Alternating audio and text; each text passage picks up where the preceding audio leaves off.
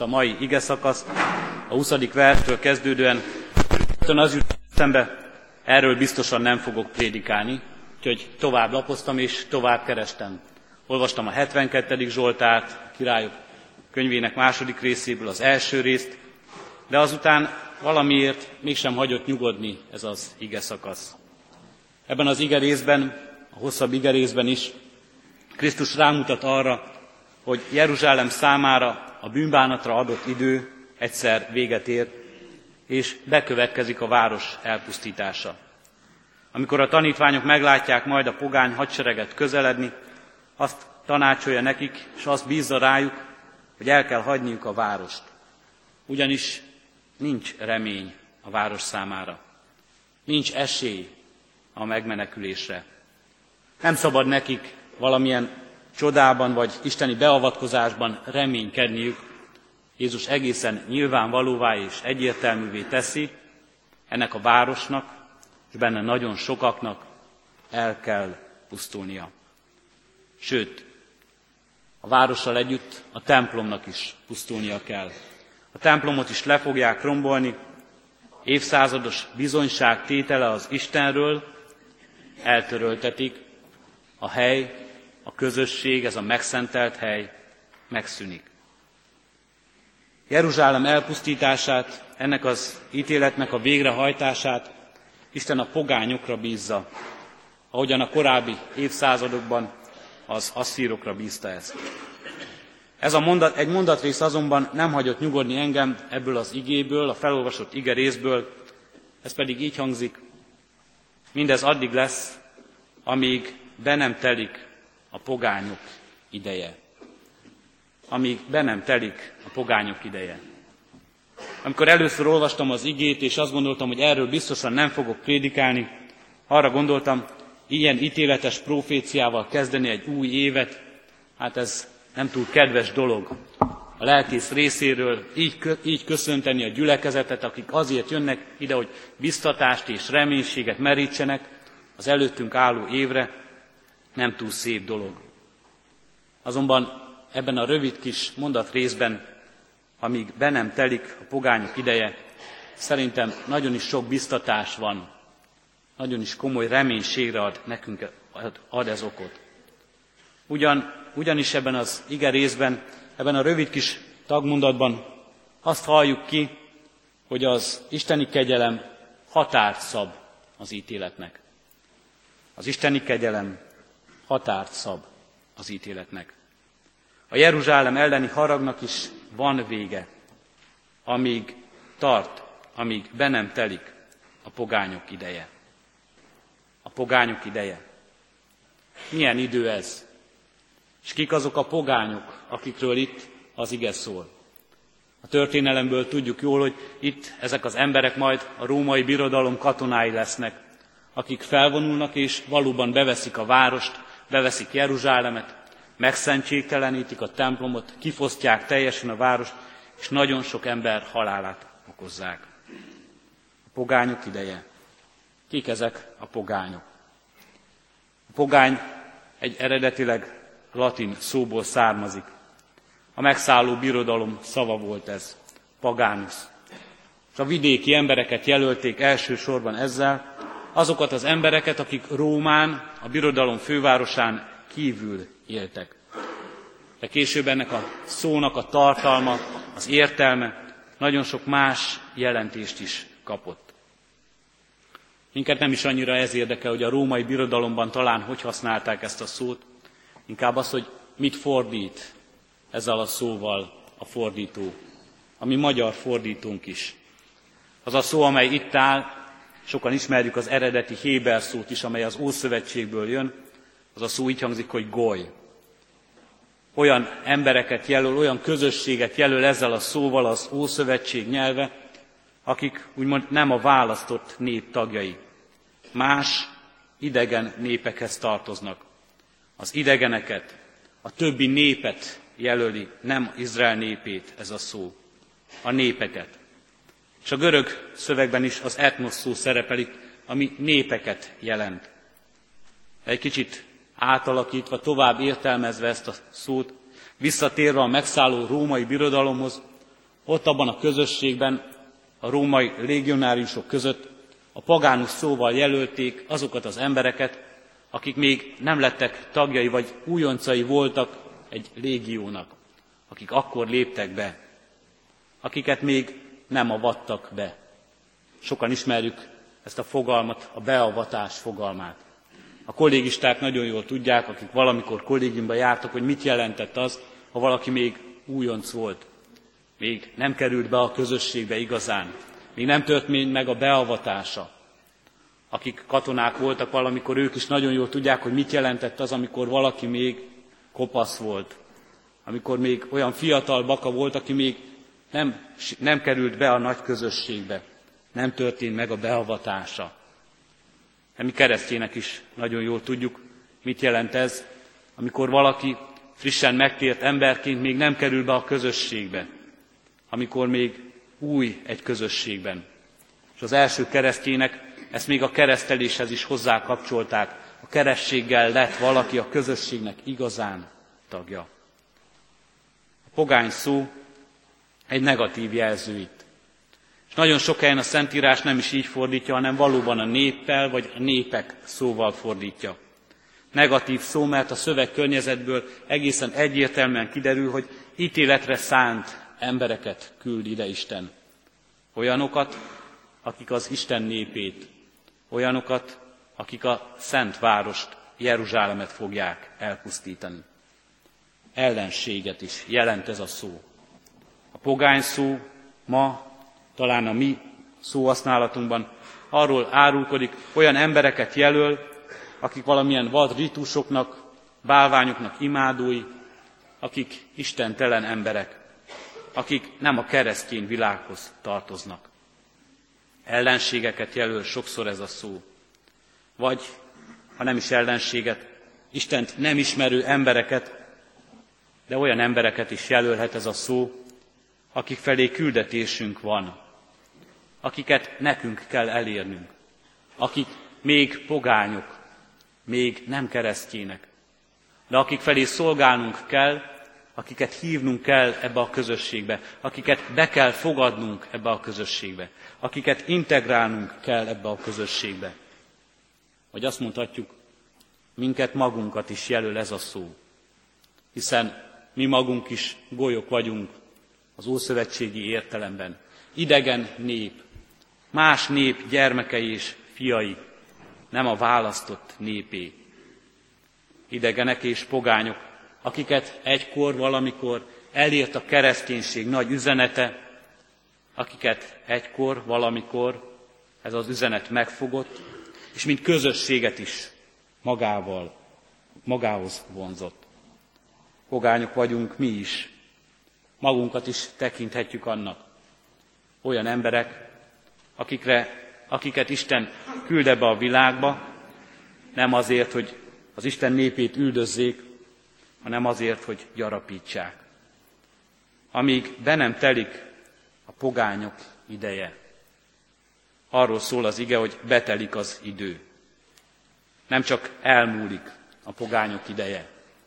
Nem csak elérkezik az idő, amikor véget ér ez az idő, hanem betelik. Van ebben a szóban, hogy betelik, beteljesedik, valamilyen növekedés, valamilyen gyarapodás is. És a Szentírás itt erre is gondol, hogy ez az idő, ami majd Jeruzsálem pusztulásától, ami majd egy új időszámítástól kezdődve adatik, az arra is adatik, hogy ezek a pogányok, akik most még ellenségei az Istennek, ellenségei ennek a választott népnek, ellenségei mindennek, ami Isten szentségéhez kapcsolódik, azok hozzáforduljanak, azok megismerjék Istent, azok az emberek felismerjék az Isten szentségét, és hozzá kapcsolják az életüket. Betelik az idő, az idő teljessége érkezik el, mondja az ige. Ez az idő teljessége számunkra egy ismert fogalom. Nem is olyan régen hallottunk erről. Jézus Krisztus születéséhez kapcsolódik. Amikor eljött az idő teljessége, akkor született meg Krisztus ebbe a világba. akkor érkezte úgy Isten, érezte úgy Isten, hogy most van itt az idő, amikor el kell küldeni az ő fiát.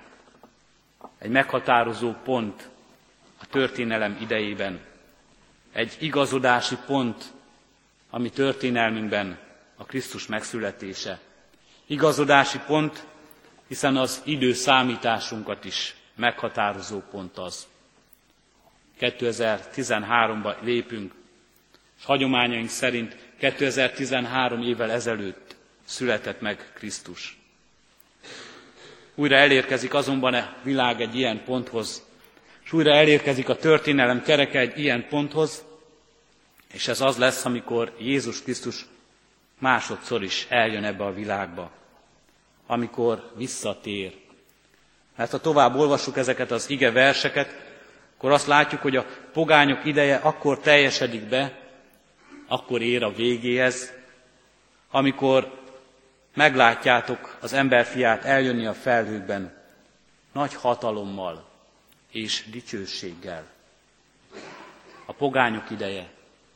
Meddig tart ez az idő, amikor Krisztus másodszor is visszajön? És akkor nem jászol bölcső alázatával, nem annak rejtekében érkezik, hanem nagy hatalommal és dicsőséggel. Akkor minden nép, a népek is felismerik és meglátják, mindenki ezen a világon egyértelműen, hogy itt van és megjelenik az Isten fia. Akkor nem szamáron ülve, hanem az ég felhőin fog érkezni, és érkezését a tenger harsogása, az egek erőinek megrendülése készíti elő. Ez a második érkezés is meghatározó pont lesz. Ez a második érkezés is igazodási pont lesz a világ, az emberiség történetében. Krisztus második érkezése is egy új időszámítás pontja lesz. De ettőnek az érkezésnek az időszámításától már nem az éveket, hanem az örökké valóságot számlálja az ember. Amíg be nem telik a pogányok ideje. Mire való a pogányok ideje? Mikor van? Érezhetjük, hogy ma van. A mostani idő az. Krisztustól addig, amíg ő vissza nem érkezik. Krisztustól, az ő általa meghirdetett időtől, addig, amíg még tart a ma. Mire jó ez a ma? A pogányok idejének évszázadai alatt lehetőséget kapnak a népek arra, hogy hallgassanak a megváltóra és az evangéliumra. Pogányok ideje alatt lehetőséget kapunk mindannyian, mert Isten türelemmel vár. Vár. Mire? Vagy kire vár az Isten? Vár a megtérésünkre, a pogányok, a népek megtérésére. Vár a mi megtérésünkre. Ránk vár az Isten ebben az időben. Ránk vár, mert szükségünk van erre a megtérésre. Mert jó lehet, Isten felénk fordul, de nem azért fordul a pogányok felé, a más népek felé, a választott nép helyett, mert mi jobbak vagyunk, mint a választott nép. Nem azért fordul felénk, mert mi különbek lennénk. Ugyanúgy szükségünk van az Isten kegyelmére, írgalmára, mint ahogy Izrael népének szüksége van rá. Mi sem vagyunk kevésbé bűnösek, mint ez a nép.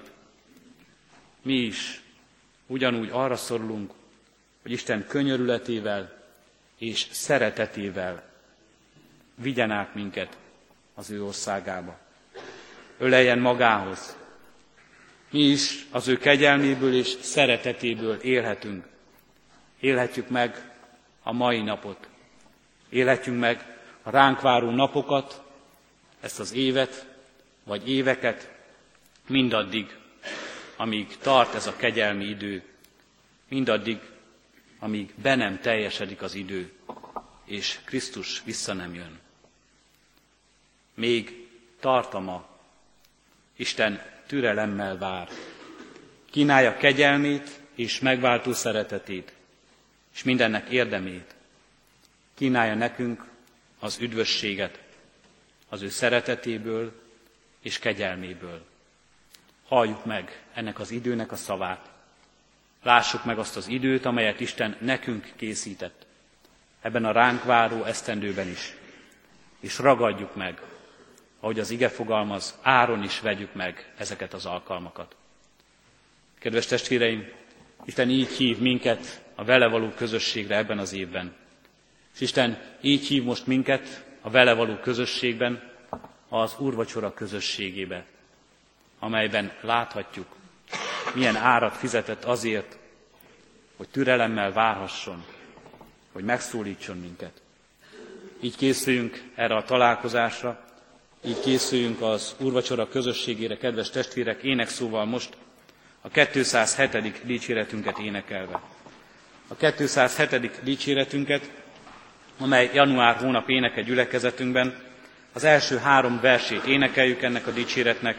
Az első vers így kezdődik, seregeknek hatalmas nagy királya, könyörgésem székedet megtalálja. thank you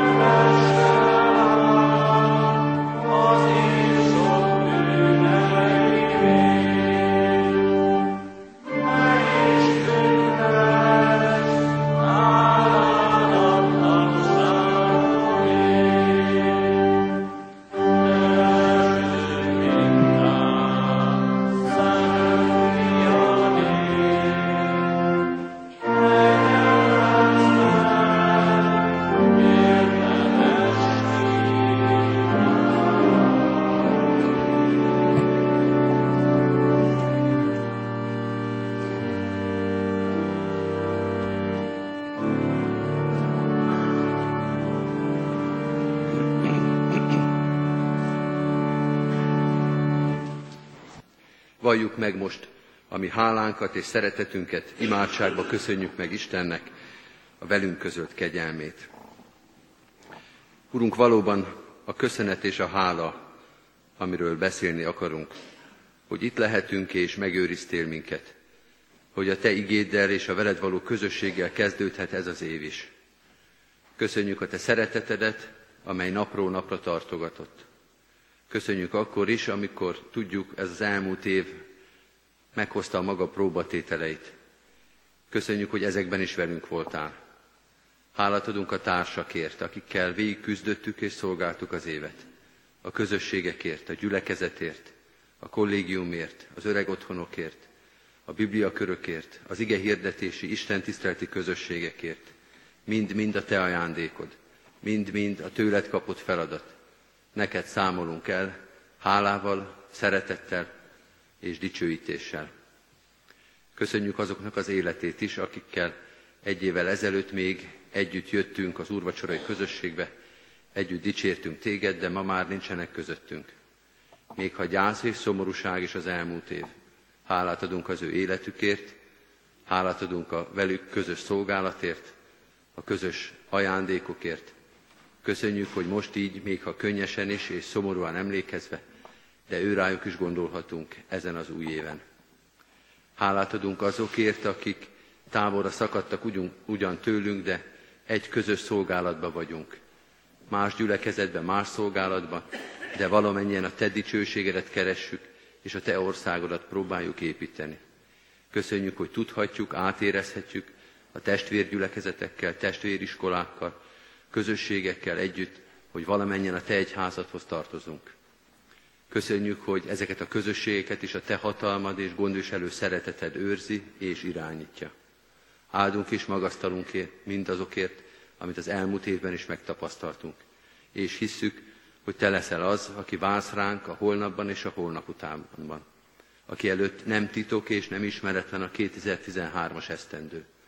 Te világítsd meg azt a te igéddel és lelkeddel, és te adja a szívünkbe bátorságot és reménységet, hogy veled együtt a te igéddel és a te vezetéseddel vállaljuk el új szolgálatainkat. Köszönjük neked ezt a mai Isten tiszteletet, maradj velünk a te kegyelmeddel. Áld meg a gyülekezetünket, annak minden közösségét, szolgálatát, kicsiket és nagyokat egyaránt. Eléd visszük különösen azokat, akik ebben az új évben nehézséggel, próbatétellel, betegséggel küzdködnek. A kórházban lévőket, a betegeinket, a magányos szívűeket.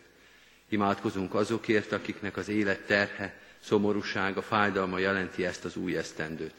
Te állj mellettük a próbatételekben, te vedd észre a titkos, a másnak ki sem mondott fájdalmakat és sérüléseket.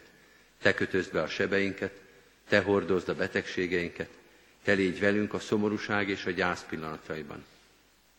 Könyörgünk a gyülekezet erős és szolgálatot vállaló tagjaiért is. Te adj mindig alázatot és engedelmes szívet az erő és az alkalmasság mellé. Kérünk téged, áld meg gyülekezetünk valamennyi szolgálatát ebben a városban, Imádkozunk a városért, annak minden polgáráért, testvéreinkért, ismerősökért és ismeretlenekért egyaránt. Könyörgünk a nemzetünkért, országunkért, testvéreinkért itt és a határokon túl, az egész emberiségért, adj békességet nekünk a mi időnkbe a Földön, adj nekünk Krisztus ismeretet, hadd keressük közösen és hirdessük, Szent, Szent, Szent a seregeknek, Ura, teljes mind az egész Föld az ő dicsőségével. Amen. Az Úrtól tanult imádságot együtt és közösen mondjuk el. Mi, Atyánk, aki a mennyekben vagy, szenteltessék meg a Te neved. Jöjjön el a Te országod, legyen meg a Te akaratod, amint a mennyben, úgy a földön is. Mindennapi kenyerünket add meg nékünk ma, és bocsásd meg védkeinket, miképpen mi is megbocsátunk az ellenünk védkezőknek és ne vigy minket kísértésbe, de szabadíts meg a gonosztól, mert tiéd az ország, a hatalom és a dicsőség mind örökké. Amen. Imádságunkat a nemzetért elmondott imádsággal, a himnusz eléneklésével zárjuk.